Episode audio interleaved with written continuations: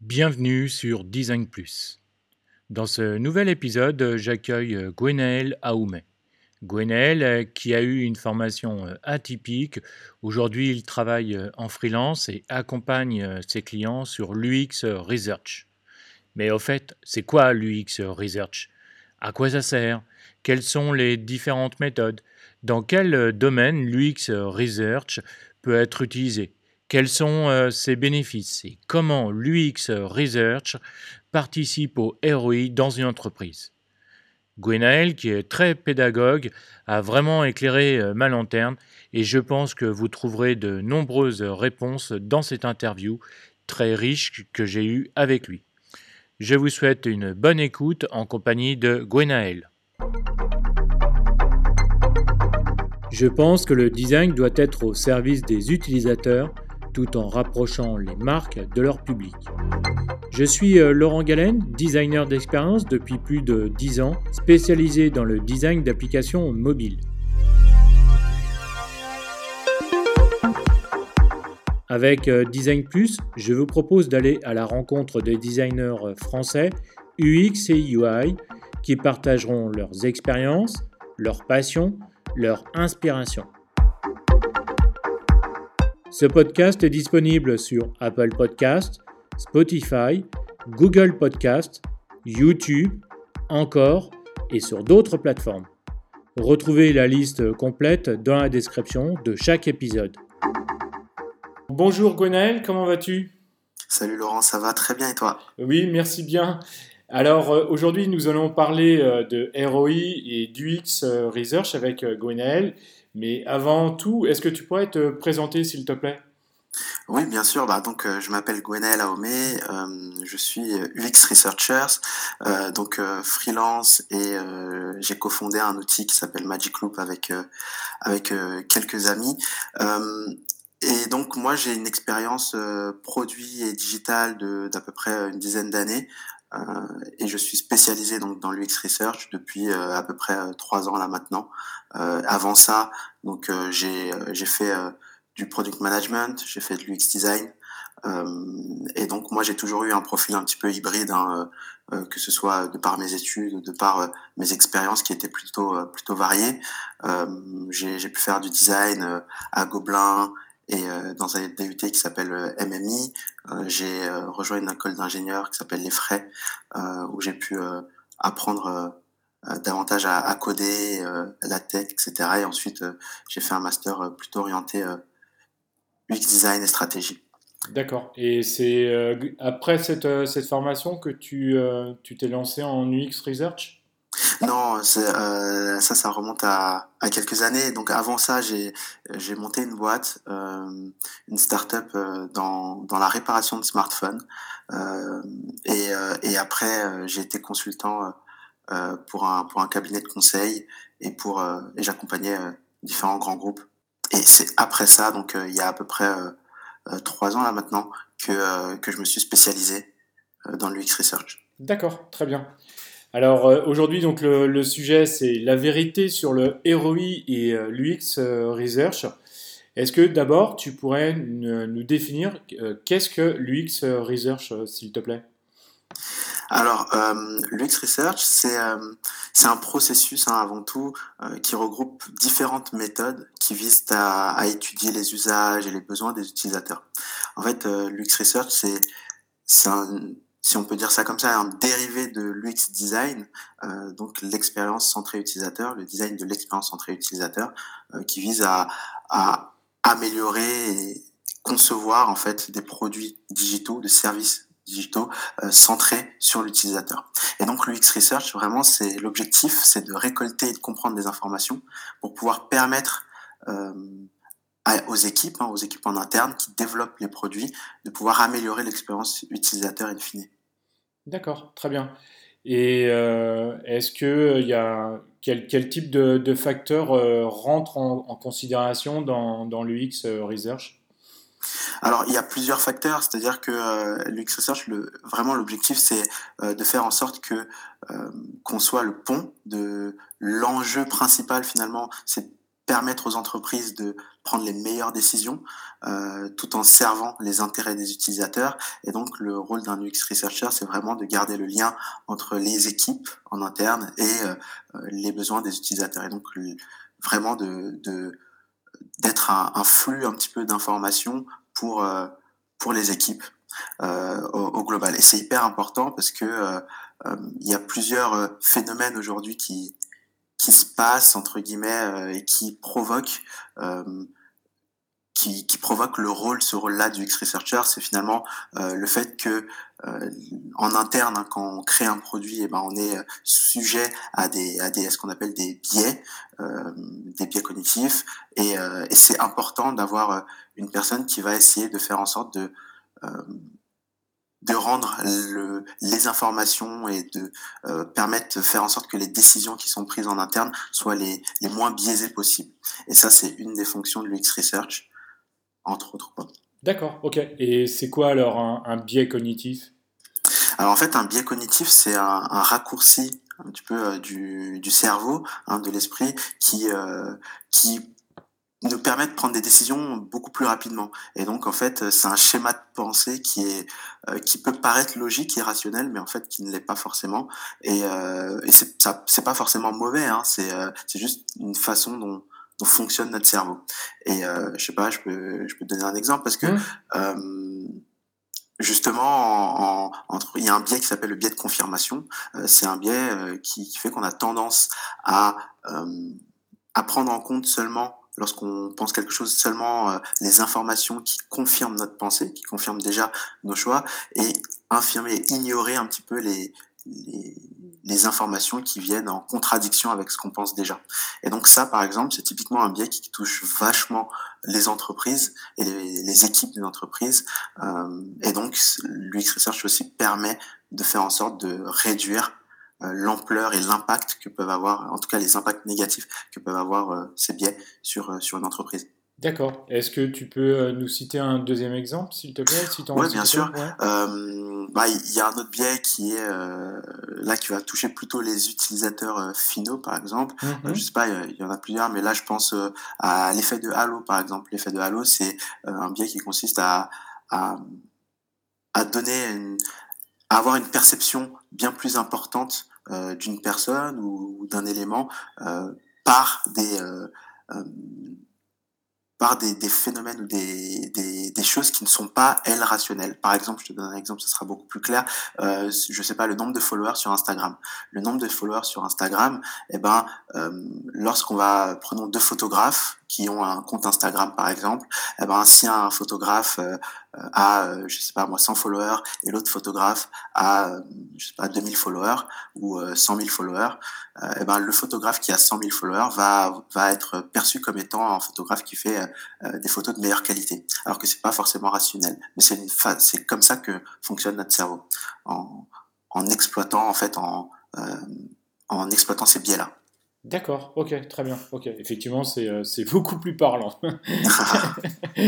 et c'est et quel est donc le, le ROI de, de l'UX Research D'ailleurs, peut-être que tu pourrais rappeler, c'est quoi le ROI en fait? Oui, bien sûr. Alors en fait, le, le ROI, donc c'est le retour sur investissement hein. euh, en entreprise, c'est euh, hyper important de savoir euh, quel est le ROI, quel est le retour, qu'est-ce qu'on gagne par rapport à une action qui est qui est effectuée. Euh, et c'est pas forcément lié uniquement à, à l'UX ou à l'UX research. C'est vraiment, ça peut être lié aux actions marketing, ça peut être lié à, à des développements qui sont faits sur un produit ou sur un service. Et donc vraiment, c'est ça. Le ROI, c'est le retour sur investissement. D'accord. Et pour euh, répondre à ta question, bah, le ROI de l'UX Research, euh, bah, c'est, c'est une très bonne question parce que c'est un peu, euh, c'est un peu compliqué à, à, le définir, dans le sens où euh, l'UX Research, c'est une fonction qui est un petit peu dérivée, comme je le disais tout à l'heure, de, de l'UX Design. Mm-hmm. Et le but de l'UX Design, c'est vraiment de, d'augmenter la satisfaction de l'utilisateur, d'augmenter la qualité de l'expérience vécue euh, dans une situation d'interaction. Hein. Euh, et en fait, euh, in fine, le, le, le but, c'est quand même de faire en sorte que les, les utilisateurs ben, consomment ou consomment davantage. Donc, c'est d'augmenter le, le revenu. Et, euh, et, en fait, l'UX Research, le ROI, ça va permettre de gagner en information, en niveau d'information sur, un, sur un utilisateur ou sur une cible d'utilisateur, un, un, profil type, pour pouvoir permettre de, à l'équipe finale de développer le meilleur produit, le meilleur service. Et donc, euh, aujourd'hui, on perçoit vraiment euh, le travail d'un UX researcher par euh, tout ce que ça permet de faire en fait, de dire ok c'est dans cette direction qu'il faudrait aller euh, et donc ensuite on développe les produits et, et voilà ça génère le revenu euh, le revenu escompté. Euh, or que une partie, une grande partie pour moi même la majorité de la valeur de l'UX Research, c'est plutôt sur tout ce que ça permet euh, d'éviter de faire, toutes les mauvaises directions que ça permet d'éviter de prendre. Euh, et en fait, le ROI réside pour moi, en tout cas à mon sens, hein, dans euh, euh, dans ces informations-là qui permettent de dire ok ben on va peut-être pas faire ça, on va même ne pas faire ça parce que euh, on a identifié que c'était euh, euh, pas important pour nos utilisateurs ou que euh, c'était quelque chose qui qui n'avait pas de valeur pour eux. Et donc le ROI pour moi est inestimable quand on le voit dans cet angle-là, parce que finalement, euh, on peut, en tant qu'entreprise, aller choisir, je sais pas moi, une direction et euh, qui peut être mauvaise si on ne fait pas du X-Research, et rester dans cette direction-là très très longtemps et dépenser énormément d'argent. Parce que finalement, le fait de prendre une mauvaise direction, euh, ça ne veut pas dire qu'on va pas gagner d'argent. En fait, on peut prendre une mauvaise direction et quand même gagner de l'argent, avoir un retour sur investissement qui va être faible, mais euh, mais mais quand même avoir du revenu. Alors que si on fait de l'UX Research, eh ben, euh, la valeur de se dire, OK, une direction qui, qui peut avoir un faible retour sur investissement, sur investissement eh ben, on va pas la prendre. Ça, c'est la vraie valeur de l'UX Research. D'accord. Est-ce que on pourrait dire qu'il y ait peut-être euh, deux valeurs, c'est-à-dire une valeur euh, plus euh, ROI, ben, version ROI sur, sur le retour à investissement, mais sur l'équipe, sur la direction qu'on va prendre en interne et sur la direction qui est plus vers l'externe, plus vers les utilisateurs?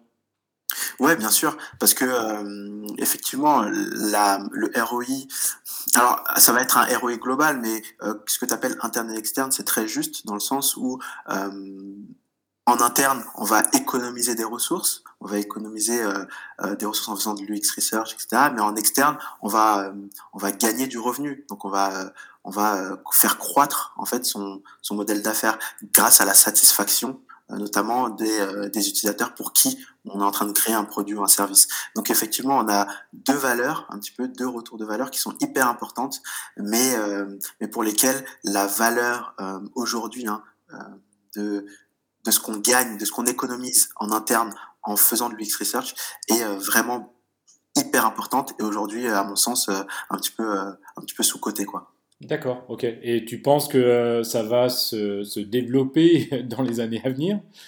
Ouais, je pense que ça va se développer dans les années à venir parce que, euh, alors, ce qu'il faut, ce qui est important aussi de dire et de comprendre, c'est que l'UX Research, c'est euh, en tant que rôle, c'est très nouveau, en tant que, que poste, que métier, c'est très nouveau, mais en tant que processus, c'est euh, hyper vieux en fait. Euh, toutes les entreprises ont toujours fait de l'UX Research, euh, c'est-à-dire que le, le but d'une entreprise, c'est de répondre à une problématique, d'adresser un problème pour une catégorie d'utilisateurs, une catégorie de clients, et, euh, et donc pour euh, trouver et identifier ces problèmes-là, ben forcément, on va on, on, va à un moment donné euh, avoir connaissance de ce problème, donc parler à sa cible et à ses utilisateurs. Donc c'est une, forme du X research entre guillemets, le fait de récolter les besoins des utilisateurs. Euh, ce qui fait aujourd'hui que ça, ça prend vachement d'ampleur et qu'on entend qu'on en entend de plus en plus parler, c'est euh, pour moi il y a il y a plusieurs facteurs. Il y a le premier facteur euh, qui est le facteur un petit peu euh, de l'évolution technologique, hein, euh, qui est que finalement la technologie permet aujourd'hui de faire euh, vachement de choses et réduit les barrières à l'entrée euh, pour pour différents acteurs, que ce soit des concurrents d'autres entreprises ou, autres. Euh, et donc le fait de réduire la barrière à l'entrée, ça veut dire avoir forcément beaucoup plus d'offres disponibles pour une catégorie, une typologie d'utilisateurs. Et donc ça, ça, ça, ça, signifie également le fait de d'avoir des usages qui vont drastiquement changer et se modifier. Et le fait que ces usages changent, euh, eh ben, il faut être au fait de ces changements-là pour pouvoir les adresser au mieux et de pas être euh, à la ramasse entre guillemets. Mais donc ça vient vraiment de, de, de l'évolution technologique. Et même avant ça, ça vient de, euh, tu vois, de l'ère industrielle, entre guillemets. Mmh. C'est, euh, je sais pas, si je pense à, à, à Henry Ford, euh, sur les, les, chaînes de production, l'optimisation un petit peu des chaînes de production, eh ben le, euh, ce qu'on voit et ce qu'on retient, c'est vraiment euh, euh, la disruption que ça a représenté sur au niveau de l'industrie, le fait d'avoir des, des lignes de production bien plus optimisées, bien plus fluides. Mais pour les optimiser, il a bien fallu les observer. Il a bien fallu observer comment fonctionnaient les, les les, les, postes ou les lignes, oui. Exactement, les postes et les lignes. Et donc ça, en soi, c'est de l'UX Research. Mais ça s'appelait pas comme ça avant, quoi. D'accord, ok. Et euh, est-ce que euh, c'est facile euh, Est-ce que c'est comment ça se mesure ou est-ce que c'est facile à mesurer y a des, j'imagine qu'il y a des outils aussi? Ouais, c'est une bonne question. Alors, est-ce que c'est facile à mesurer? Moi, j'aurais tendance à dire que non, justement pour les raisons que qu'on a évoquées juste avant, qui, font que le l'UX ben, c'est inestimable hein, dans ce que ça permet de, de de, représenter en, termes de valeur. Mais par contre, euh, oui, il y a des outils euh, comme par exemple qui permettent de d'identifier et de mesurer le niveau de satisfaction, comme par exemple, je pense à euh, au NPS, le Net Promoter Score, qui est la question là qu'on a souvent sur les sites internet. Est-ce que vous seriez prêt ou prête à, recommander ce service à votre entourage? Et c'est une échelle de 1 à 10 et, euh, et, en fait, ça, ça permet de mesurer le niveau de satisfaction mmh. via le, le, la volonté et à quel point sont prêts à recommander en fait un service. Euh, euh, enfin, à quel point les utilisateurs sont prêts à recommander un produit ou service. Et donc ça, c'est déjà un premier outil de mesure euh, qui est aujourd'hui utilisé vachement par les euh, par les UX designers ou les équipes produits au sens au sens large, mais qui qui est finalement un outil qui est aussi euh, important pour les pour les UX researchers. Et après, bah, il y a d'autres outils comme euh, je pense au euh, au, système d'évaluation comme euh, le, le, SUS qui permet en fait de tester, de mesurer le niveau de facilité d'usage si je peux vulgariser ça comme ça, mmh euh, par les utilisateurs. Donc typiquement, c'est le fait de se dire, ben voilà, on va avoir plusieurs scénarios à faire, et en fonction des scénarios, on va les faire tester par des euh, utilisateurs potentiels euh, pour pouvoir identifier les, les, points, les axes d'amélioration, et, et, en fait ça, ça va nous donner un, un scoring qui va nous permettre d'avoir une sorte de, de boussole dans la direction qu'il faut prendre pour pouvoir améliorer un produit ou service et donc in fine la, euh, la, la satisfaction des utilisateurs pour augmenter forcément le revenu des, des entreprises. Euh, est-ce que tu pourrais donner à nos auditeurs euh, un exemple euh, d'une intervention dans, dans, une mission et ce qui s'est passé avant ton, ton, arrivée et après, s'il te plaît? Oui, bien sûr. alors, il y a un exemple qui est qui est très parlant, c'est que par exemple, ça part toujours d'un d'un objectif. La, la, research, ça part toujours d'un objectif final, et c'est en fonction de cet objectif final qu'on va trouver les meilleures méthodologies pour pouvoir y répondre. Euh, et euh, pouvoir l'adresser. donc, par exemple, euh, quand j'étais chez Orange, on avait un, un, objectif qui était le fait de d'augmenter le taux d'utilisation de l'espace client. En fait, euh, on a tous des espaces clients euh, chez notre, nos opérateurs, hein, quels mmh. qu'ils soient. Euh, sauf qu'on on, s'était rendu compte que, enfin, l'équipe s'était rendu compte euh, que les utilisateurs comprenaient pas forcément euh, comment fonctionnait le, cet espace client et, et y avait beaucoup plus tendance à appeler directement les conseillers euh, par téléphone avant d'avoir leur réponse. Sauf que ça, ça représentait des coûts énormes, euh, fait de pour, euh, pour chaque question, par exemple, je sais pas moi, euh, j'ai bloqué ma carte SIM, j'aimerais débloquer ce, ce mon, euh, mon code, mon code SIM, retrouver mon code PUC, etc. Euh, ça, c'est des questions qu'on pouvait retrouver historiquement sur l'espace client, mais euh, pour lesquelles les utilisateurs avaient tendance directement d'appeler les d'appeler en fait le service client. Et donc l'objectif, c'était de faire en sorte d'augmenter l'utilisation pour faire en sorte de réduire le, le, le nombre d'appels. Donc, et d'économiser des coûts finalement.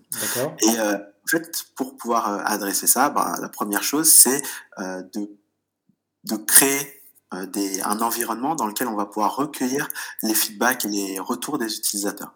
Et donc là-dessus, on a euh, pris un panel d'utilisateurs et donc avec ce panel, on a déterminé déjà la première étape les principales causes d'interaction avec euh, avec, avec le, service, le service Orange.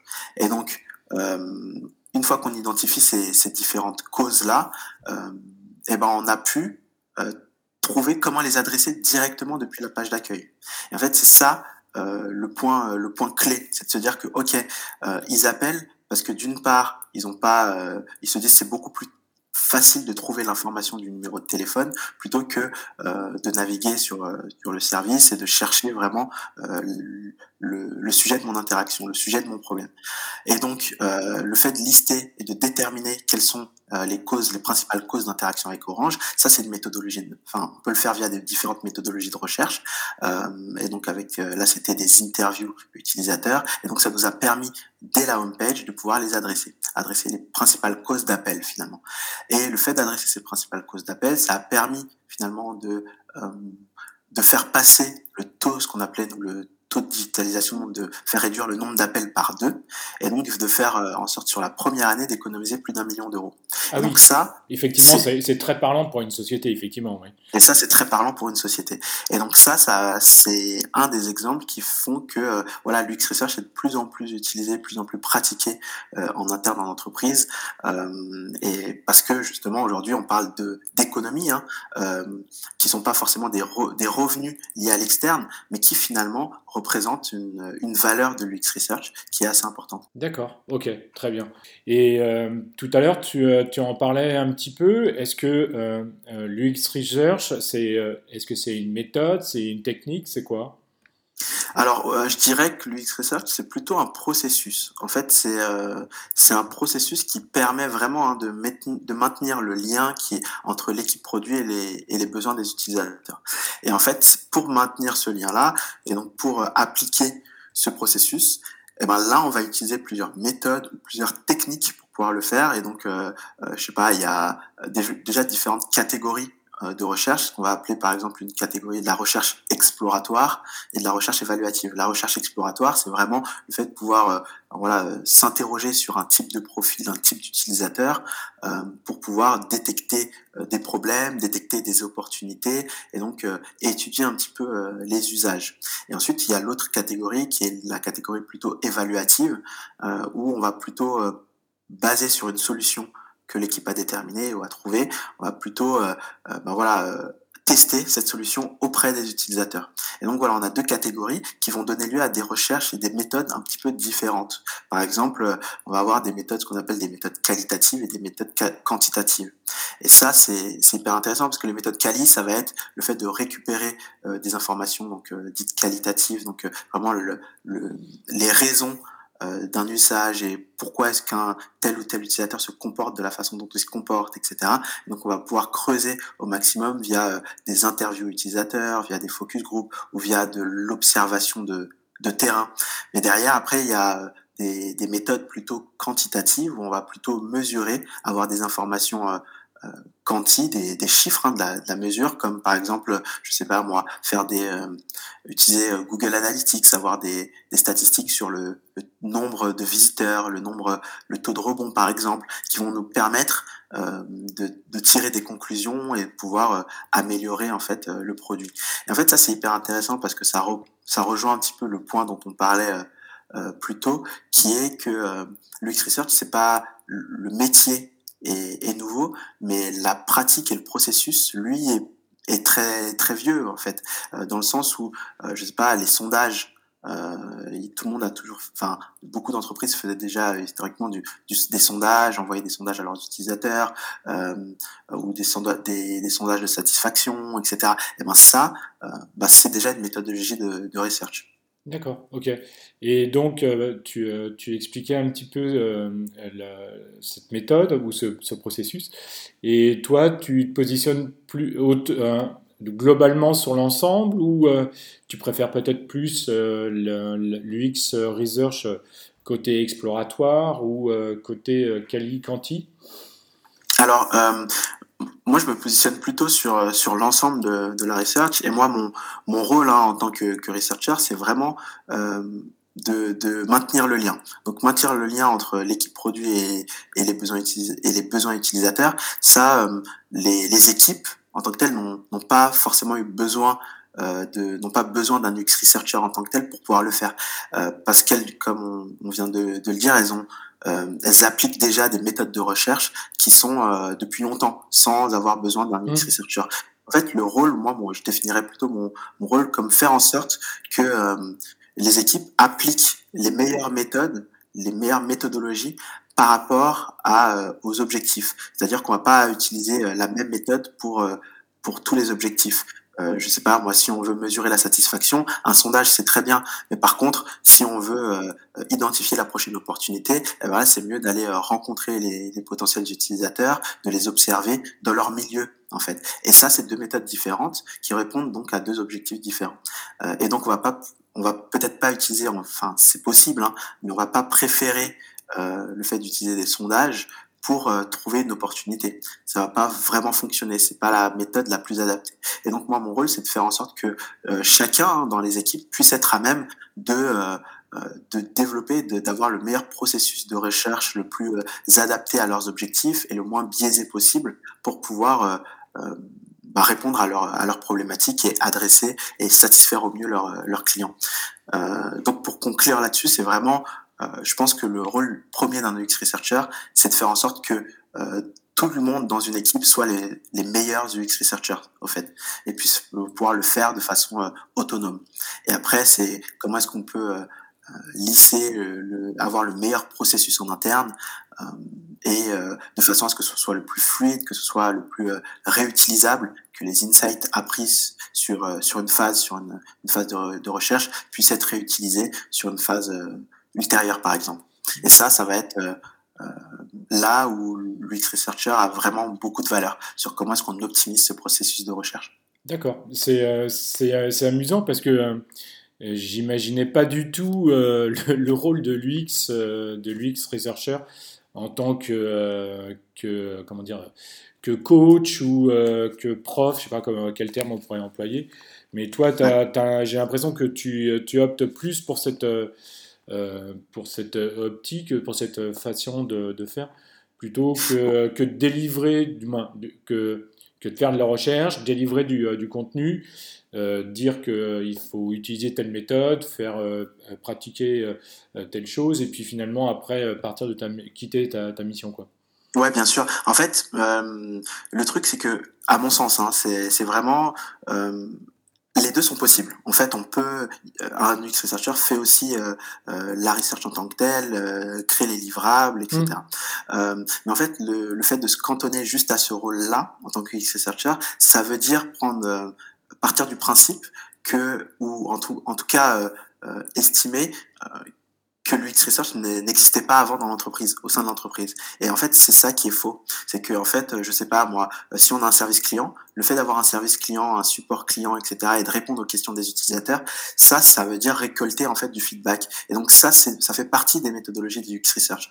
Et donc, le but d'un UX Researcher, c'est pas de se dire, OK, vous faisiez, euh, vous faisiez pas du UX Research, vous allez en faire maintenant. C'est que vous avez euh, appliquer plusieurs méthodologies sans, forcément savoir pourquoi les utiliser, etc., ou dans quel objectif, ou, euh, euh, ou, ou, autre. Et donc l'objectif, c'est vraiment de dire, ok, on va avoir un processus qui va être bien mieux euh, structuré, bien plus, euh, je sais pas le terme, bien plus académique entre guillemets, et, et de faire en sorte qu'il soit le, le moins biaisé possible et le plus euh, scalable entre guillemets. C'est vrai en sorte que un insight qu'on récupère via euh, le service client puisse être réutilisé dans euh, je sais pas moi dans dans six mois à un an si jamais il y en a le besoin s'en fait sentir. Et pour que ça soit réutilisé, il faut il faut trouver des façons de pouvoir les les les rendre réutilisables quoi. D'accord.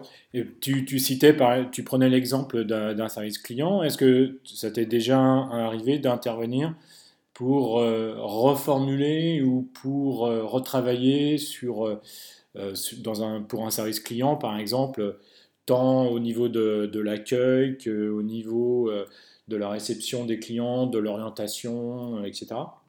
Alors non, pas spécifiquement parce que moi j'estime que les customer success font font très, enfin savent faire leur, euh, leur travail là-dessus. Et donc, euh, en revanche, euh, là où moi j'ai pu accompagner euh, des, équipes, c'est vraiment sur le comment est-ce que euh, les customer success très facilement, très simplement puissent transmettre ces informations-là quand c'est pertinent, enfin transmettre de tout court ces informations-là aux équipes produits. Et donc, c'est vraiment, encore une fois, faire le lien entre le besoin qui, est, euh, qui a été récupéré par, euh, par le service client et l'équipe produit qui, en fait, développe euh, le produit ou service destiné à ses utilisateurs. Et donc finalement, ça va être plus, ça va plutôt passer par le fait de se dire, ok, ce feedback-là, on va utiliser euh, tel outil pour pouvoir euh, euh, stocker l'information. Et en fait euh, l'information ça va pouvoir créer une sorte de petite base de données pour pouvoir ensuite les récupérer si jamais l'équipe produit se pose telle ou telle question. Ou en tout cas savoir peut-être qui est la personne qui a adressé ce problème-là pour pouvoir après la recontacter plus facilement. Et donc voilà, c'est ça, c'est toujours avoir trouvé le meilleur processus pour récupérer l'information client et pouvoir répondre aux besoins des, de l'équipe produit. D'accord. Et ça, c'était euh, un produit, euh, c'était quelque chose qui avait été identifié quand, tu es intervenu sur, sur, cette, euh, sur cette problématique ou, c'est toi qui, l'as découvert dans le, dans process de, cette équipe et tu as, décidé ou tu l'as proposé aux équipes de mettre un outil ou de créer une méthode, une méthodologie? Alors c'est une très très bonne question. C'est que en fait c'était dans le contexte d'une refonte. Donc dans le contexte d'une refonte, de se dire ben voilà, est-ce que euh, euh, on va on va refondre totalement le produit? Est-ce que ce produit-là aujourd'hui tel qu'il existe euh, est toujours adapté à nos utilisateurs? Et donc pour ce faire, et eh ben y a comme le produit existait déjà, euh, et ben la méthodologie la plus adaptée ou l'une des méthodologies les plus adaptées, ça va être entre autres aussi de récupérer les informations qu'on a déjà sur les utilisateurs et donc euh, de récupérer euh, les niveaux, les, les statistiques euh, un petit peu euh, analytics des sites et entre autres d'aller voir le, le, service client pour récupérer leurs insights. Design plus. D'accord. Est-ce que être UX researcher, c'est un métier, c'est une profession?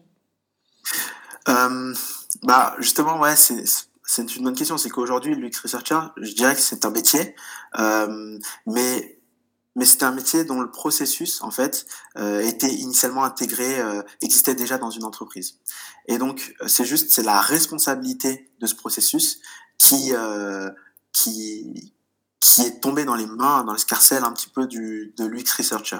Et, euh, et donc finalement euh, c'est un métier qui est très nouveau, euh, mais dont l'application, encore aujourd'hui, hein, est réalisée par d'autres membres de l'équipe. Et donc, le, le but, c'est pas de se dire, OK, l'UX Research n'est pas appliqué en entreprise, c'est pas vrai. C'est juste que euh, l'UX Research n'est pas appliqué de la, peut-être de la meilleure des façons au sein des entreprises. Et ça, c'est ce qui justifie le fait d'avoir un, un UX Researcher en entreprise. D'accord. Et alors, comment une entreprise pourrait identifier qu'elle a besoin d'un UX Researcher? Euh, c'est compliqué parce que la réponse la plus simple, c'est que euh, toutes les entreprises aujourd'hui, en 2021, ont besoin d'un UX researcher. Donc, euh, si elles en ont pas en interne, il faut qu'elles en aient.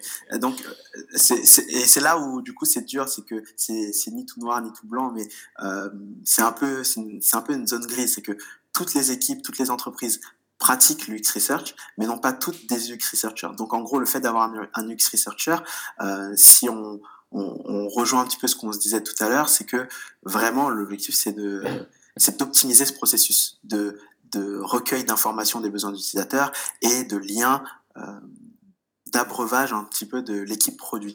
Et donc finalement, aujourd'hui, si une entreprise n'optimise pas ces processus-là, c'est qu'elle rate des choses. Soit elle rate euh, des opportunités de satisfaire au mieux ses clients, soit en fait euh, elle, elle, rate des directions à prendre ou des directions à ne pas prendre.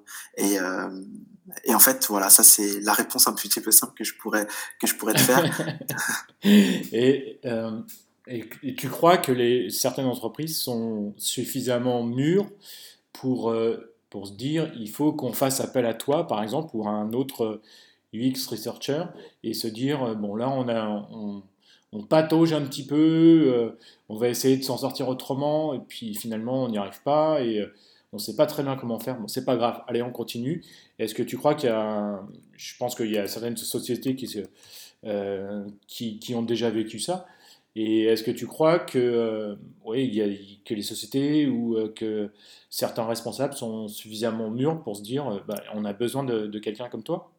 Euh, c'est une très très bonne question parce que euh, ça permet d'adresser un point que j'ai pas forcément euh, adressé, c'est que aujourd'hui le niveau de maturité des entreprises varie énormément euh, d'une à, mmh. à l'autre. Hein. Et euh, aujourd'hui, il y a, y a, des entreprises qui ont, qui ont toujours pas d'UX designer, en fait. Mmh. Et en fait, l'UX design, ben, initialement, hein, donc euh, c'est le terme du UX design, c'est un terme qui date des années 80 90, que mmh. c'est Don Norman qui a popularisé ce terme-là. Euh, et en fait, c'est l'UX designer initialement comme on parle d'expérience centrée utilisateur, et eh ben, était au cœur des besoins de l'utilisateur. Et donc, faisait une grande partie du travail, en fait, du X-Research et de l'UX Researcher aujourd'hui. Euh, et donc, aujourd'hui, non, je pense que toutes les entreprises sont pas euh, forcément mûres euh, pour pouvoir euh, intégrer des UX researchers si elles n'ont pas par exemple euh, de, du designer ou de processus centré utilisateur, etc. Mais c'est quelque chose qui devrait arriver dans les, dans les années à venir, je pense. D'accord, ok. Et donc ma question suivante, c'est d'après toi, est-ce que on peut faire de l'UX research dans toutes les sociétés, par exemple en France? Euh, oui, on peut faire de l'UX dans toutes les sociétés en France et il faudrait, il, faut en faire. C'est on peut et on doit en fait. C'est euh, vraiment, c'est que finalement aujourd'hui, c'est ce qui permet euh, de garder le lien entre entre les utilisateurs et le et le service, la valeur qu'on leur qu'on leur offre. Et aujourd'hui, comme on en parlait un petit peu, on en parlait au début, c'est les usages va, évoluent énormément et évoluent énormément, notamment grâce à, l'évolution technologique et au nombre du coup de d'offres existantes pour un même service. Et, euh, donc il y a forcément une entreprise qui, euh, enfin il y a forcément un utilisateur ou un client qui peut trouver une, une offre ou, euh, ou un service correspondant au mieux à ses besoins. Et donc c'est ce qui fait qu'aujourd'hui c'est hyper important de d'avoir cette, cette posture-là hyper euh, centrée utilisateur. Mais ça, ça va des entreprises numériques, tech, etc., au restaurant. Hein. Et c'est ce qui fait d'ailleurs la différence des, entre un très très bon restaurant et un restaurant euh, qui n'arrive pas à, à, à, à, remplir ses couverts. Et donc, euh, aujourd'hui, on peut en faire toutes les entreprises peuvent en faire. Après, il y a, on en parlait un petit peu en, intro aussi, au niveau des biais cognitifs. Eh ben, les biais cognitifs, ça touche tout le monde et ça touche pas seulement euh, les, clients ou les utilisateurs, ça touche aussi euh, l'équipe en interne. Et euh, on parlait du biais de confirmation, le biais qu'on a tendance à, à, ignorer les informations qui viennent aller en contradiction avec ce qu'on pense déjà. Euh, et ben ça, c'est euh, c'est hyper important d'en avoir conscience et de mettre en place des processus qui permettent de réduire les biais collectifs d'une entreprise, comme par exemple un autre biais qui est l'excès de confiance. L'excès de confiance, c'est de penser que justement soit on va, on peut faire les choses mieux qu'un autre. Euh, il y a plein d'études là-dessus qui ont été, d'expériences qui ont été menées. Et donc ça, aujourd'hui, le plus grand, euh, je dirais que le plus grand euh, risque pour une entreprise, bah, ce sont les biais de l'entreprise. D'accord. Et il y, a, y, a, à peu près combien de biais qui sont, qui sont reconnus ou, ou identifiés aujourd'hui il y en a, il y en a plein, il y en a plus de 200. D'accord. il, y en a, ouais, il y en a énormément. Euh, donc ouais, non, on peut pas tous les lister, mais mais il y a des il y a, y a des catégories et, c'est hyper intéressant. Après, tous les biais ne touchent pas euh, spécifiquement euh, une structure de l'entreprise ou en tout cas moins, mais elles touchent tous les êtres humains. Donc euh, forcément, à un moment donné, euh, c'est important de de pouvoir les, les garder en tête et, et, de pouvoir les faire en sorte que les décisions soient les plus les plus rationnelles possibles. et c'est ce qu'on peut parfois penser alors qu'en fait, elles ne le sont pas, parce que il y a, plus de 200 biais D'accord. avec lesquels on vit tous les jours. D'accord. Est-ce que euh, pour toi, euh, une entreprise qui n'a pas euh, d'UX designer ou qui n'a pas du tout de, de, oui, du, UX designer ou du UX researcher au sein d'une société, est-ce que pour toi, il faudrait que cette société débute par quoi? Par euh, par, euh, par, de la recherche ou euh, plus communément du, du, design, donc de lui, par, avec un UX designer? Bah, En fait, il faudrait qu'elle débute par le fait d'être d'être tournée le plus possible vers, ses, vers sa cible, vers ses clients, ses utilisateurs. Et donc ça, ça en fait, pour moi, l'un des fondamentaux, c'est vraiment le fait de connaître au mieux les besoins de ses utilisateurs, les usages, les fonctionnements, les habitudes, les craintes, les peurs, voilà, de, vraiment connaître ses, utilisateurs. Et donc ça, euh, la recherche permet de d'adresser et de, de, mettre en lumière ces différents besoins, ces différentes problématiques, etc. Euh, après, l'UX Researcher, lui, ce qu'il peut amener, c'est vraiment la, meilleure, la méthodologie la plus adaptée euh, en fonction des objectifs et de ce qu'on cherche à faire, ce qu'on cherche à apprendre. Euh, et ça, aujourd'hui, euh, si une entreprise souhaite faire, euh, enfin, souhaite adresser au mieux les besoins de ses utilisateurs, il faut euh, qu'elle fasse appel à, à quelqu'un qui connaît en fait l'UX Research. Dans le sens euh, méthodologique, dans le sens quelle est le meilleur quelle est la meilleure méthodologie par rapport à, aux, objectifs qu'on cherche à atteindre. Et ça ça peut être un UX designer ça peut être un product manager. Donc voilà. Mais en tout cas euh, la recherche en entreprise a toujours été effectuée dans une entreprise, sauf que maintenant l'UX Research, la meilleure méthodologie euh, à utiliser par rapport à ce qu'on cherche à, apprendre et avec le moins de biais possible, ça c'est, ça devient de plus en plus nouveau, c'est de plus en plus précis et donc il faut avoir quelqu'un dans l'entreprise qui puisse euh, qui puisse, euh, qui puisse avoir cette, cette sensibilité-là. D'accord.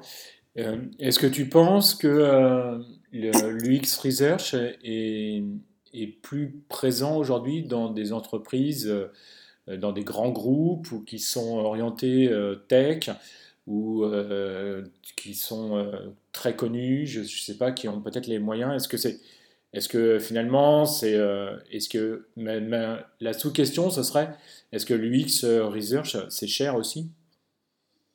Euh, alors, des, UX researchers, non, il n'y en, a pas, beaucoup. Par exemple, sur LinkedIn, au niveau, au monde, hein, le, nombre d'offres d'emploi euh, destinées spécifiquement à l'UX researchers par rapport au nombre de designers, au, au nombre d'offres euh, de designers au global, ça représente à peu près 4% ah oui, euh, sur LinkedIn. Donc c'est très très très peu. Donc en fait, il y a le, le métier du UX researcher aujourd'hui est très très nouveau et toutes les entreprises n'en ont pas. Et d'ailleurs, je dirais même que toutes les entreprises n'ont pas forcément intérêt à en intégrer un. Mais par contre, euh, l'UX research en tant que tel et la et on va traduire l'UX research par la connaissance fine de ses utilisateurs, ça, tout le monde devrait avoir euh, cette connaissance fine dans l'entreprise. Et ça, ça peut passer par un rôle autre euh, que euh, que que l'UX researcher euh, euh, en tant que tel, tel qu'il se définit maintenant aujourd'hui. Euh, mais en fait, l'UX researcher, lui, ce qu'il va pouvoir apporter, c'est vraiment cette connaissance fine de la meilleure méthodologie à adresser pour pouvoir avoir le, la meilleure qualité, en fait, la meilleure qualité d'information euh, pour cette connaissance client. Et d'ailleurs, il y a de plus en plus de, de psychologues hein, qui s'orientent vers l'UX research et qui deviennent UX researchers, parce que justement, on parle du comportement humain, etc.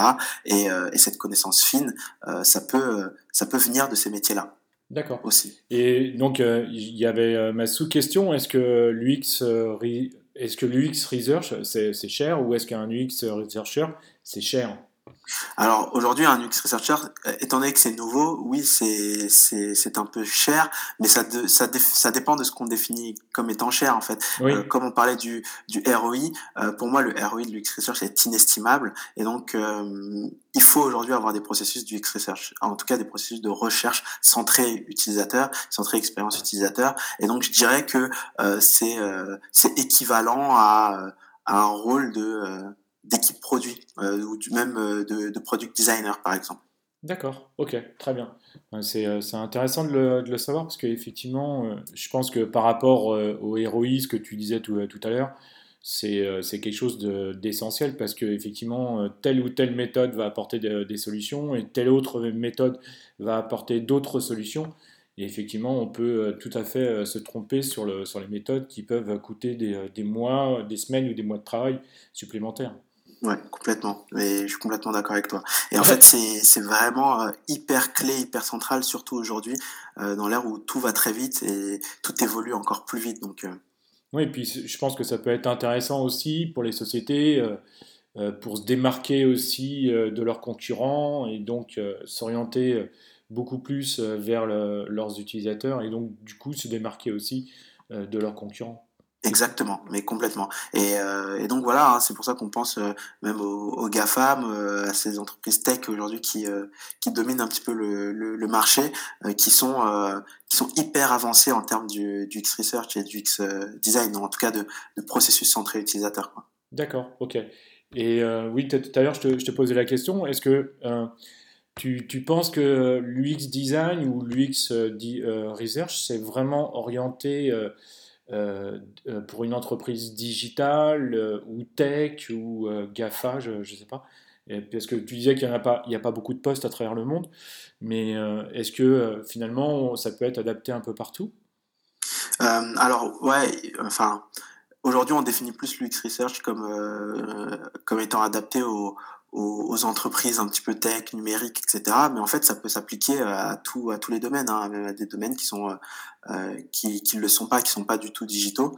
Euh, mais aujourd'hui, la dimension, on, on, vit dans un monde qui de toute façon euh, tend à, à, se digitaliser, à être de plus en plus numérique, ou en tout cas avoir une partie de l'expérience vécue, même si elle est totalement physique, euh, totalement euh, terre à terre, une partie de l'expérience vécue via du digital, via du numérique. Je sais pas, je pense aux restaurants spontanément, et, et les restaurants aujourd'hui, pour consulter la carte, et eh ben c'est via un QR code depuis le Covid.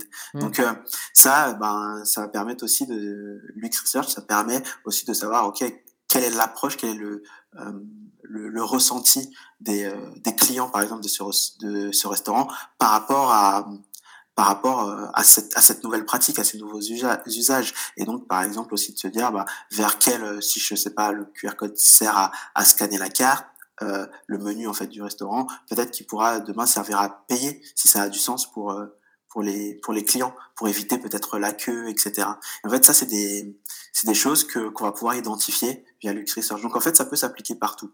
Même si aujourd'hui euh, on l'applique euh, par défaut beaucoup plus aux entreprises tech et numériques D'accord, ok, très bien, merci.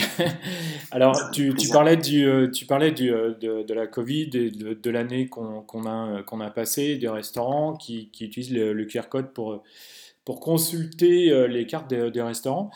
Est-ce que euh, du coup euh, l'UXR ou l'UX Research, euh, on peut euh, le pratiquer en full remote? Et si oui, comment faire? Alors en fait oui, euh, c'est vrai que depuis euh, depuis cette crise la sanitaire, ben on, on, on le pratique aujourd'hui en full remote, hein, on n'a mmh. pas d'autre d'autre choix. Mais même avant, ça, ça, la pratique commençait à, à grandir, notamment encore encore une fois hein, via grâce à à cette évolution technologique qu'on vit. C'est-à-dire qu'on a des outils comme Zoom, euh, Google Meet euh, euh, ou Whereby qui permettent en fait de parler en visio avec les utilisateurs, de pouvoir euh, leur demander de partager leur écran pour pouvoir voir comment est-ce qu'ils naviguent sur la plateforme, etc. Et ça, c'était pas possible il y a encore quelques années, ou en tout cas ça, ça fonctionnait mal. Et donc euh, aujourd'hui, c'est, on se rend compte à quel point la technologie euh, ben, permet vachement de, de de travailler même malgré ces, euh, même pendant cette, euh, cette crise-là qu'on vit. Donc aujourd'hui, oui, c'est possible de le faire en full remote. Les, certains outils le, le permettent. D'accord, ok, très bien. Et est-ce que tu, euh, est-ce que toi, dans, dans, ta perception, tu, tu trouves que c'est, euh, c'est différent ou c'est plus intéressant de, de d'être, d'être en présentiel?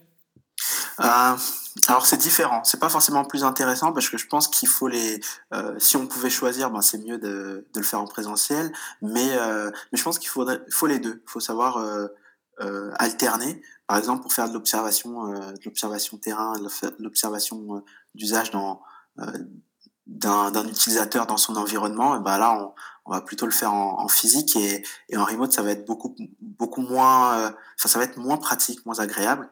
Euh, mais par contre le fait de pouvoir euh, avoir des outils comme Zoom Google Meet ou, euh, ou Whereby pour faire des, des interviews en, visio ça permet de les faire beaucoup plus simplement d'avoir des euh, des participants beaucoup plus facilement et de pouvoir après ben aussi avoir un, impact plus élevé étant donné qu'on peut avoir plus d'interviews dans une même journée. Donc euh, c'est un peu c'est différent, ça ça améliore des choses, ça en réduit euh, ça ça réduit un petit peu le, la pertinence sur d'autres aspects comme par exemple, je sais pas, on peut il y a certaines euh, certains comportements qui peuvent être non verbaux qu'on identifie moins mais mais moi je trouve que que ça a des avantages et des inconvénients quoi. Mmh, d'accord. ok. Euh, tout à l'heure, tu, euh, en parlais un petit peu par rapport aux équipes de, de designers, de product designers. Est-ce que pour toi, l'UX researcher est un designer? Alors ouais, ça c'est une, question qui est compliquée parce que euh, ils travaillent main dans la main avec les équipes, dont les designers, avec les équipes produits, etc. Et en fait, aujourd'hui, certains designers font de l'UX research et certains UX researchers sont designers euh, de formation en fait. Et donc, euh, disons qu'en fait, il faut pas forcément être un designer pour être UX researcher. J'en parlais aussi un petit peu euh, juste avant, c'est que il y a de plus en plus de de personnes qui deviennent UX researchers qui sont issus de euh, d'autres milieux que juste le, le, design, comme des psychologues, comme euh, des développeurs, voilà, des coachs agiles, voilà. Donc en fait, finalement, non, il faut pas forcément être designer pour être researcher, mais aujourd'hui c'est le chemin un petit peu le plus le plus classique pour accéder à, à ce métier-là, pour devenir UX researcher. D'accord. Et pourquoi, à ton avis, euh, les, les, euh. UX designers, moi, les UX researchers viennent plus du, euh, du design, entre guillemets, par rapport à des gens qui seraient psychologues ou développeurs ou coachs bah, Parce que justement, le, le design, l'objectif du design, c'est de répondre à une problématique. Et pour répondre à une problématique, il faut bien connaître les personnes pour lesquelles on, on, on adresse cette problématique-là. Donc les UX designers, par défaut, font de l'UX research. C'est juste qu'ils vont avoir un utiliser un panel parfois de méthodologies qui va être moins varié, moins riche euh, qu'un UX researcher dont c'est euh, la, la, spécifique, la, la, spécificité et la spécialisation entre guillemets. Et, euh, et donc aujourd'hui, euh, c'est un peu pour ça, c'est qu'un bon designer est un UX researcher euh, d'une certaine façon, euh, par, par, de formation et par défaut. et donc, je pense que c'est ce qui explique naturellement le fait que que des des, des UX researchers qui se spécialisent vraiment dans ce domaine-là euh, viennent du, du, design. Du design D'accord, ok. Euh, Est-ce que, euh, à ton avis, n'importe qui peut faire de, de l'UX research? Et si oui, comment s'y mettre, s'il te plaît? Alors, n'importe qui, je sais pas, mais euh, mais je dirais quoi que c'est un rôle qui est qui est accessible, hein, euh, bah, à condition d'avoir certaines qualités. Euh, euh, on parle beaucoup des soft skills en ce moment, le fait euh, voilà d'avoir de l'empathie, de savoir comment se comporter euh, socialement, l'intelligence sociale, mettre son interlocuteur à l'aise. faire en sorte qu'il ressente pas de jugement, ça c'est hyper important pour un UX researcher, pour pour avoir le maximum d'informations et des informations les moins euh, biaisées possibles lorsqu'on fait une interview par exemple. Et, euh, et voilà, et côté côté équipe, ben, il faut savoir être euh, force de conviction, euh, savoir mettre en forme ses idées afin que euh, que l'équipe prenne au mieux euh, ses feedbacks et les accepte au mieux en fait euh, accepte au mieux le travail du, du, researcher euh, et après il faut les inclure dans le processus de recherche. Donc euh, il y a pas mal de, de qualités. Je, je, trouve que voilà que c'est relativement accessible. Euh, après voilà tout s'apprend et, et, aujourd'hui je trouve que c'est un métier qui a énormément d'avenir. Et, et voilà et donc il a il a de belles de belles années devant devant lui. Et tu t'en parlais à l'instant euh, comment toi tu fais par exemple pour, que, pour mettre à l'aise euh, un utilisateur lorsque tu es en interview et euh, qu'il ne ressente pas de, jugement? C'est une super question. En fait, ça, bah justement, ça relève des soft skills. C'est c'est pas pas quelque chose qui est voilà. Il n'y a pas de, règles en fait à proprement dit, mais par exemple, lorsqu'on accueille le, le, participant, que ce soit en visio, que ce soit en, en, en physique, euh, bah, c'est d'avoir une discussion qui, qui permette de le mettre à l'aise, d'avoir une discussion avant et de pas directement aller euh, sur le vif du sujet, d'essayer de s'intéresser à lui. Et quand quand on prépare son guide, parce qu'en fait, un UX researcher travaille, euh, crée un guide d'entretien quand il, quand il utilise cette méthode-là, et ben en fait, ce guide va permettre d'avoir toutes les points, tous les points, toutes les questions, euh, toutes les questions à adresser et à aborder pendant l'interview.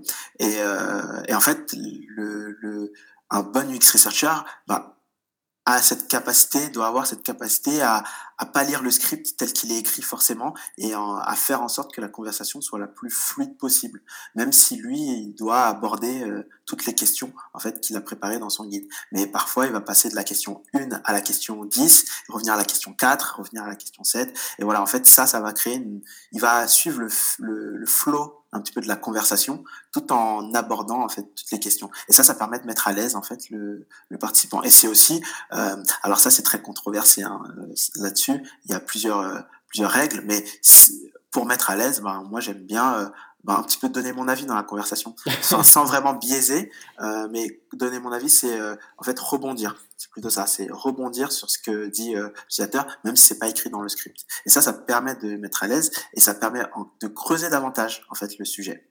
D'accord. Et euh, ça, ça, ça s'apprend avec avec les années ou c'est c'est induit de, ta personne ou il y comment comment que ça comment tu l'as appris ça?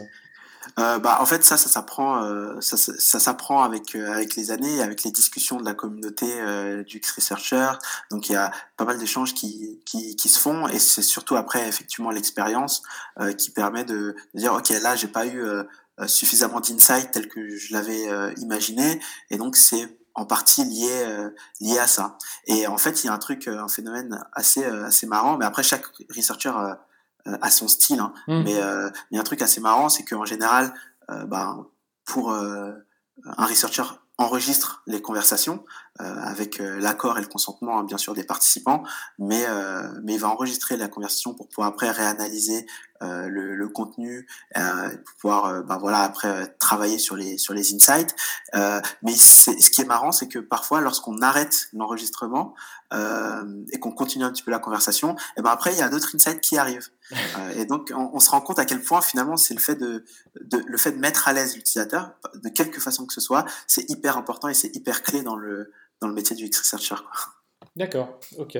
Et euh, parlais, euh, on, en parlait tous les deux à l'instant. Est-ce que euh, il existe, est-ce que toi tu connais des, formations aujourd'hui? Est-ce qu'il existe des formations aujourd'hui? Et si oui, est-ce que tu pourrais recommander soit une école ou un centre de formation, que ce soit online ou en présentiel, s'il te plaît? Ouais, alors en fait, c'est. les formations, en fait, toutes les formations, il n'y a pas de formation spécialisée dans l'UX Research aujourd'hui. C'est encore très très nouveau. En tout cas, moi, j'en connais pas spécifiquement euh, de formation très académique euh, euh, au sens classique du terme. par contre, toutes les formations un peu de design intègrent forcément des, des, des, points dans leur programme de, du X-Research, en tout cas de research, même si c'est pas appelé spécifiquement comme ça. Donc de, euh, de processus centré utilisateur, comment est-ce qu'on récolte le feedback, etc. Ça, c'est, ça va avec les formations un petit peu design. Donc je dirais que euh, le premier axe, c'est de s'orienter vers les écoles euh, soit design, soit product management qui sont orientées là-dedans. Euh, et après, voilà, euh, ben voilà c'est, c'est, c'est très nouveau et il y a quelques initiatives de, de bootcamp, donc de formation un petit peu beaucoup plus courtes de six semaines qui peuvent se faire en ligne ou ou, euh, ou pas, euh, qui, qui existent et qui commencent à qui commencent à émerger. Et je pense notamment à Cousteau, euh, qui est qui est un bootcamp qui qui qui existe depuis pas très longtemps, il me semble. Et, et voilà, ça c'est ça fait partie des des initiatives qui se lancent. Ça, mais ça, il y a aussi... Excuse-moi, ouais. Gwenaël, ça s'écrit comment, Cousteau? Ça s'écrit C-O-U-S-T-O. D'accord, très bien. Et, euh, et, voilà, après, il y a d'autres ressources comme euh, des, des, podcasts qui, se, qui abordent la thématique spécifiquement de, de l'UX Research. Je pense au podcast euh, Quote, qui s'écrit Q-U-O-T-E, euh, qui est animé par Roxane Lacotte. Euh, donc voilà, il y a, y a, des initiatives qui se lancent, mais étant donné que le métier et que le rôle est très nouveau, ben voilà, c'est en train d'émerger. D'accord. Quand, quand, tu dis euh, très nouveau, c'est combien de temps tu, toi, toi, tu le fais depuis, euh, depuis trois ans. C'est ça. Est-ce que, est -ce que toi, tu l'avais identifié euh, quelques mois ou quelques années auparavant, non? Alors, en fait, c'est en France, c'est vraiment. Je, je, pense que ça. Ça existe depuis vraiment 20 ans, la, la recherche et l'UX mmh. C'est juste que ça s'appelle pas vraiment comme ça. Et donc, moi, je dirais, moi, je l'ai identifié depuis à peu près 5 ans vraiment à peu près. Euh, sauf que c'était des fonctions qui étaient toujours euh, intégrées, enfin des rôles qui étaient toujours intégrés à d'autres. Comme oui, par exemple, euh, dispersés, dispersés autour de, dans, dans l'équipe, c'est ça que tu veux dire. Exactement. Et donc la, la, la spécialisation et le rôle en tant que tel du X-Researcher, voilà, je dirais que ça a à peu près 5 ans en France, hein, euh, et ça commence vraiment à, à, émerger de plus en plus. Euh, après, euh, après voilà, le rôle vraiment en tant que tel, il est il est aussi effectivement pour faire de la recherche en entreprise, mais pour améliorer les processus de ceux qui font déjà de la recherche en entreprise. D'accord. Et toi, par exemple, aujourd'hui, tes, euh, tes missions, euh, tu, euh, ça s'adresse plus à des, des petites, des moyennes, des grandes entreprises? Alors ça dépend, ça peut être des, grands groupes, ça peut être des, des startups, des agences aussi par moi, et, et de la formation. Donc je fais aussi un, peu de, formation pour ces entreprises-là en fonction, pour pouvoir aider les, équipes à faire elles-mêmes de la recherche. D'accord. Et euh, tu interviens comment, par exemple, quand, tu fais des, formations, tu interviens sur, euh, sur quel thème, par exemple, ou euh, comment, combien de temps ça se déroule, etc. Alors ça dépend, hein, ça, ça, varie, euh, mais en général ça va de 3 à 5 jours. Euh, et c'est euh, bah, des thématiques de comment est-ce qu'on peut euh, appliquer au mieux l'UX Research, par exemple, soi-même en tant que en tant qu'équipe, ou, euh, ou par exemple comment avoir des insights qui soient les, les moins biaisés possibles. et donc ça, il y a des méthodologies qui permettent d'avoir des insights qui sont forcément moins moins biaisés que d'autres. Euh, si par exemple on observe les utilisateurs dans leur contexte, j'en ai un petit peu parlé, dans, mmh. leur, euh, dans leur contexte d'utilisation, bah forcément euh, c'est de l'observation, ça sera forcément un petit peu moins biaisé que le fait d'envoyer un sondage et de pré-remplir les questions, par exemple. Et euh, ces, ces, équipes où tu, euh, tu donnes des, euh, des, formations, elles ont un département design, un, un, pôle design déjà en, en, entreprise? Alors ça dépend. Pour les grandes entreprises, oui, elles ont toutes un mmh. pôle design, voire parfois même des, des UX researchers, hein, mais dans, dans le groupe, au sein du groupe, mais pas au sein rattaché vraiment à une équipe à proprement dite. Et donc il y a des équipes forcément design. dans certains groupes et dans certains cas, c'est vraiment, on est sur des startups de de plus petite envergure qui ont un designer ou une équipe produit au sens large avec euh, développeurs, product manager et designer et qui veulent euh, affiner un petit peu leur expertise sur l'UX research. D'accord, ok. Donc tu, euh, tu répands l'UX euh, research euh, en France, quoi. C'est un petit peu ça, ouais. j'essaye en, en, tout cas. Après, je suis pas, je suis pas le seul. Hein. Il, y a, il, y a, il y a pas mal d'UX researchers en France qui le font aussi très bien via, via différents médiums, mais c'est un peu l'objectif parce que ça a vraiment, ça a vraiment du sens, ouais. D'accord, bah c'est super ça, c'est très bien. Design Plus. Tout à l'heure, tu, tu, en parlais un petit peu que tu utilises des, euh, des logiciels, euh, des, euh, des, produits. Est-ce que tu peux euh, nous en citer euh, un en particulier ou deux euh, en particulier que tu utilises assez régulièrement, surtout en ce moment avec, avec la pandémie, s'il te plaît? Ouais, bien sûr. Alors, L'outil déjà euh, le plus utilisé euh, par les UX researchers, c'est vraiment euh, la suite la suite Office, que ce soit Google Sheet, Excel, etc., ou pour les livrables, PowerPoint, PPT, etc. Ce sont historiquement les, les, outils qui sont les plus utilisés pour pour ça. Après, il y a de, de nouveaux outils qui sont en train de de, de se créer, qui justement répondent au mieux aux, aux besoins des, des researchers, mais vraiment le L'autre outil qui est vachement utilisé pour un researcher, bah, ça va être l'outil qui va permettre d'échanger avec euh, avec les utilisateurs et, avec potentiellement les, les, différents clients, les différentes cibles. Et ça peut être euh, Zoom, Google Meet. Moi, j'utilise spécifiquement Whereby J'aime beaucoup cet outil parce qu'il permet de euh, euh, de pas avoir à créer de compte avant de, de, de venir dans l'interaction, afin de venir dans la room. On peut y accéder directement euh, juste via un lien et ça permet après d'enregistrer directement la conversation euh, pour pouvoir après la traiter et l'analyser derrière. Donc ça, c'est un outil qui, est, qui est vachement utilisé. En tout cas, c'est un outil de visio Mmh. Et un outil de visio, c'est, clé aujourd'hui dans, dans le métier du, du X-Researcher, surtout en cette période. Et après, voilà, il va y avoir des outils euh, de, qu'on va appeler des repositories, des outils qui vont permettre de diffuser, euh, de, de, garder un petit peu les insights. Je pense euh, à Dovetail, euh, notamment, qui est un outil qui permet de, de faire ça, mais qui est un peu, euh, qui est un peu lourd, hein, qui, qui est pas adapté à toutes les équipes à toutes les tailles de d'équipes et après voilà des outils qui vont permettre de mieux diffuser les insights comme par exemple euh, Magic Loop Magic Loop l'outil que je suis en train de développer avec euh, avec mes cofondateurs euh, Raphaël Arazola et, Cédric Delachaise qui en fait est un outil qui a pour objectif de rendre beaucoup plus collaboratif le les interactions entre équipes et, et UX Researcher. D'accord. Tu veux nous en parler un petit peu de, de, de, ce nouvel outil que vous êtes en train de développer?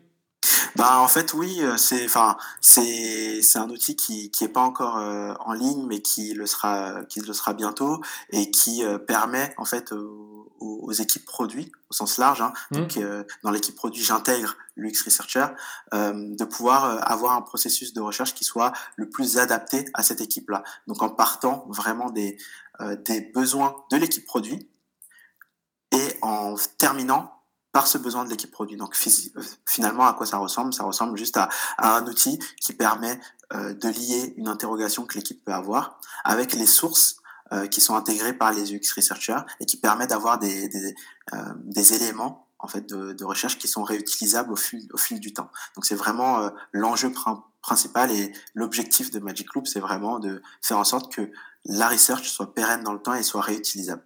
D'accord. Ouais, parce que en fait, ce qui, se passe d'après, moi, j'en fais, je fais un tout petit peu du X Research, mais c'est, vrai que euh, finalement, euh, euh, les, insights ou les, audios, les écrits que, l'on fait, en fait, ils sont gardés soit sur un drive ou soit quelque part.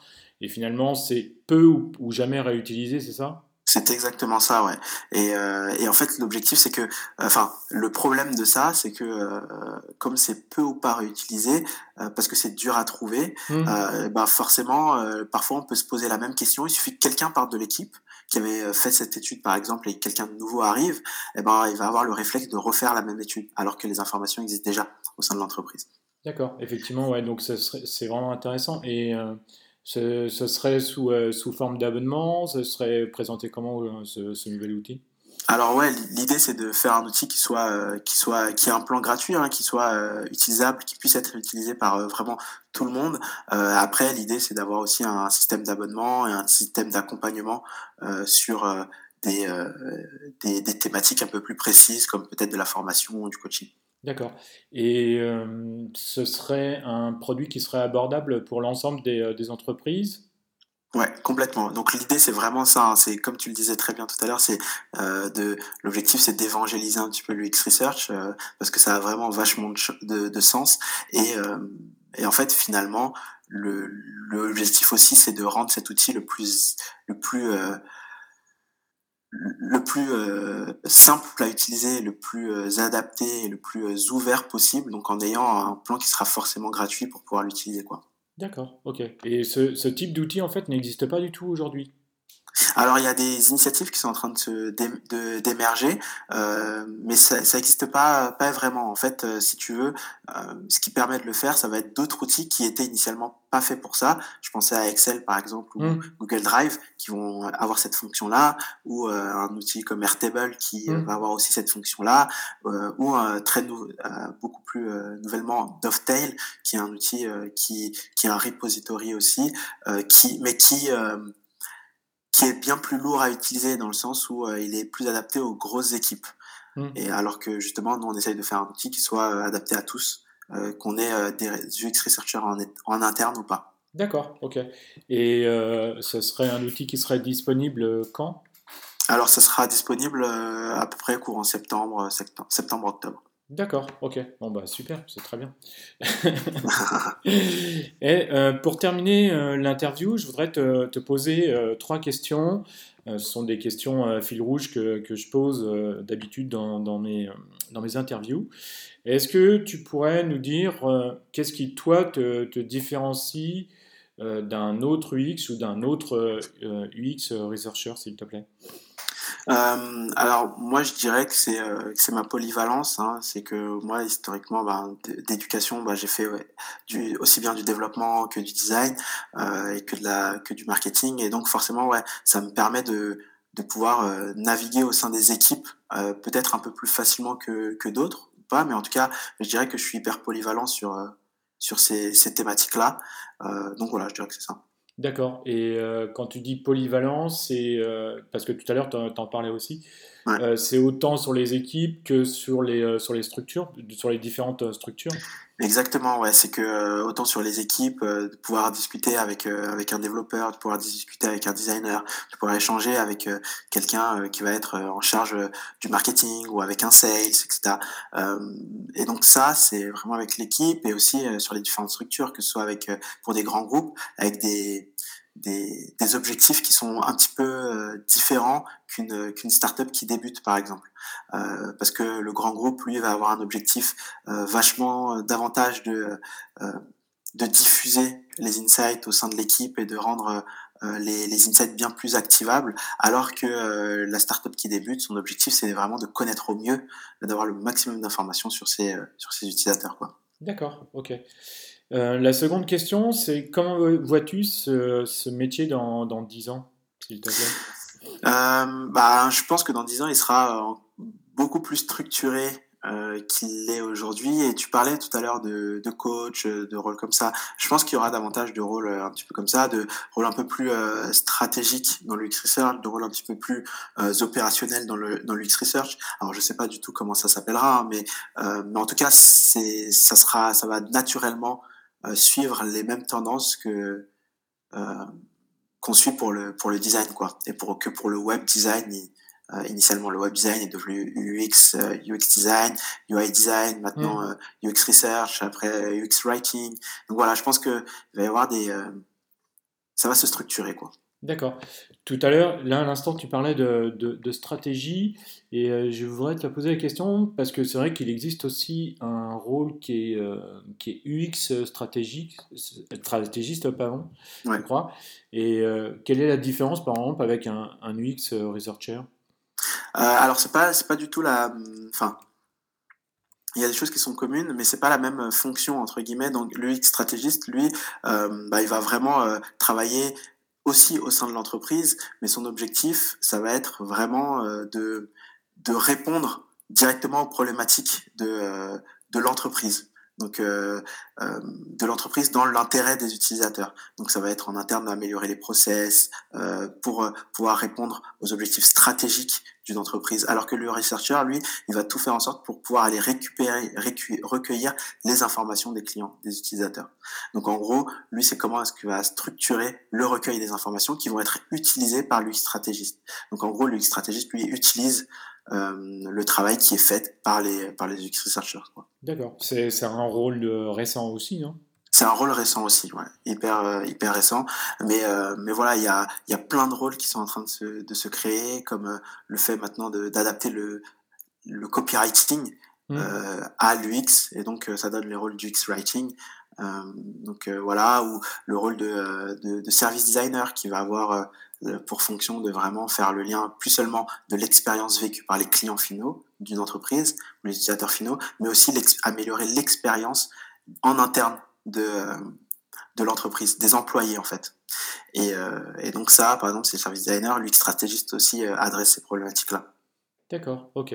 Et justement, dans, l'un de, mes épisodes, j'avais interviewé une personne aussi qui était qui avait utilisé des, euh, des méthodes euh, du X design, mais euh, dans, pour justement au niveau du, du recrutement.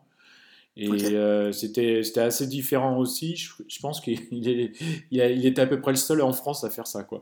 Ah, mais c'est hyper intéressant ça. J'ai jamais entendu parler de ça, mais en tout cas, ça, ça me choque pas non plus. C'est que finalement, l'expérience employée, ça va prendre de plus en plus d'importance aussi hein, pour enfin, ça a toujours été important, mais ça devient de plus en plus important au fur et à mesure euh, euh, de l'évolution des, des, années, des boîtes, de, de, la structuration. Et donc, ça donne aussi d'autres nouveaux rôles, comme, je sais pas, je pense euh, au change management, euh, qui permet de, de, d'adresser vraiment les problématiques au niveau des employés directement et de l'organisation, en fait. Mmh.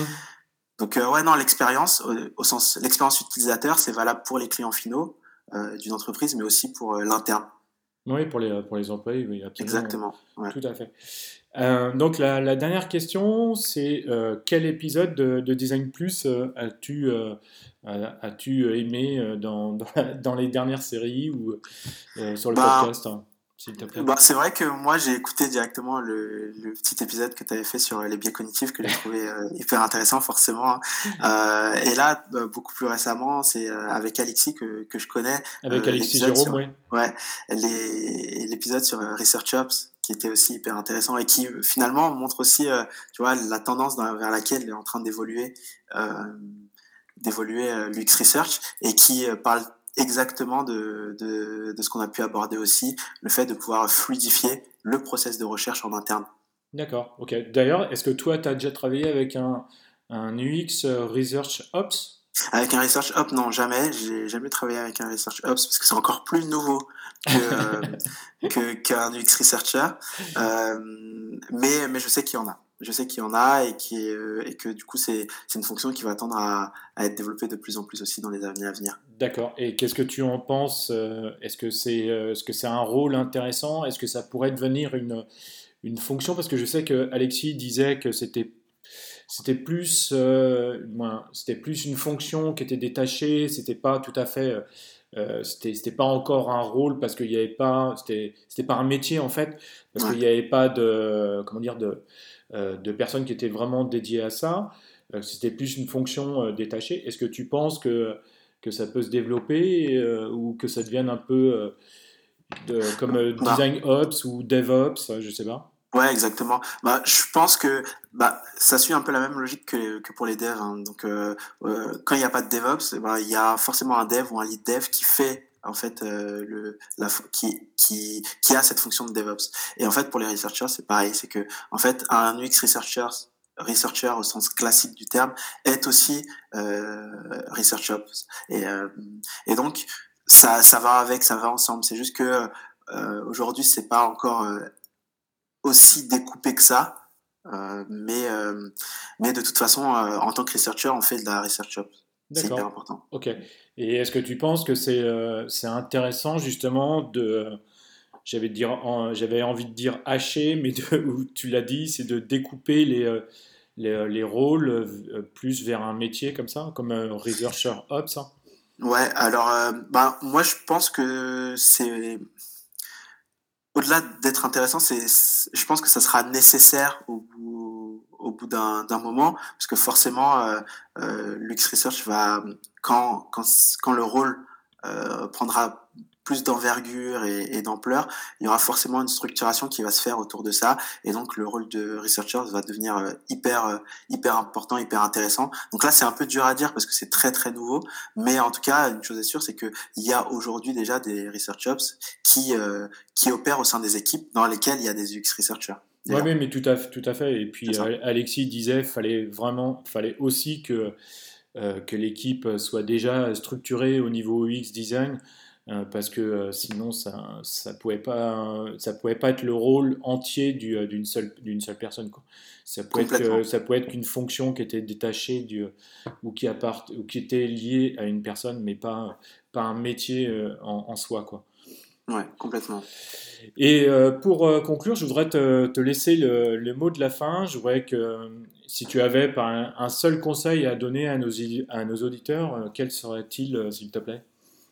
Euh, alors, je, dirais que c'est euh, le fait de cultiver un petit peu sa curiosité, de rester curieux et euh, et de faire de faire d'écouter en fait sa curiosité, de faire confiance à sa curiosité dans le sens où aujourd'hui je, je, pense qu'on vit dans dans une époque où tout est vraiment possible.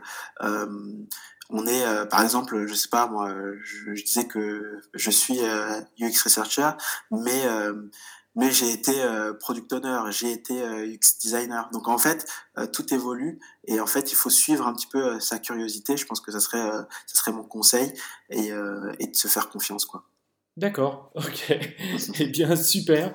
Eh bien, merci beaucoup, euh, Gwenaël, pour, pour cette interview. C'était vraiment très intéressant de, de connaître un petit peu le, le rôle de, de l'UX euh, Researcher et euh, de, de, savoir quel impact il, a, il pouvait avoir au sein d'une société.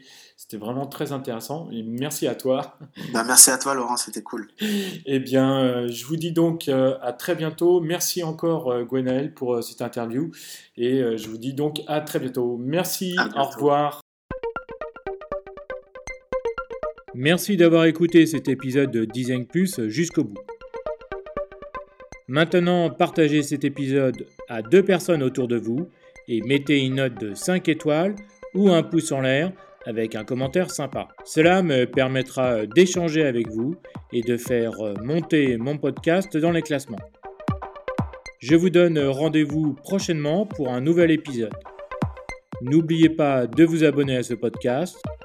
Vous pouvez suivre Design Plus sur Instagram, Design plus PLUS underscore podcast et sur LinkedIn, Design plus le podcast.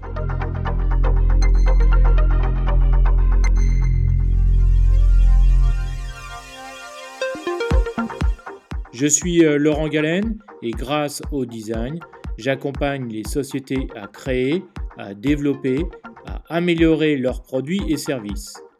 Et je suis également euh, formateur en design UX, UI pour les applications mobiles.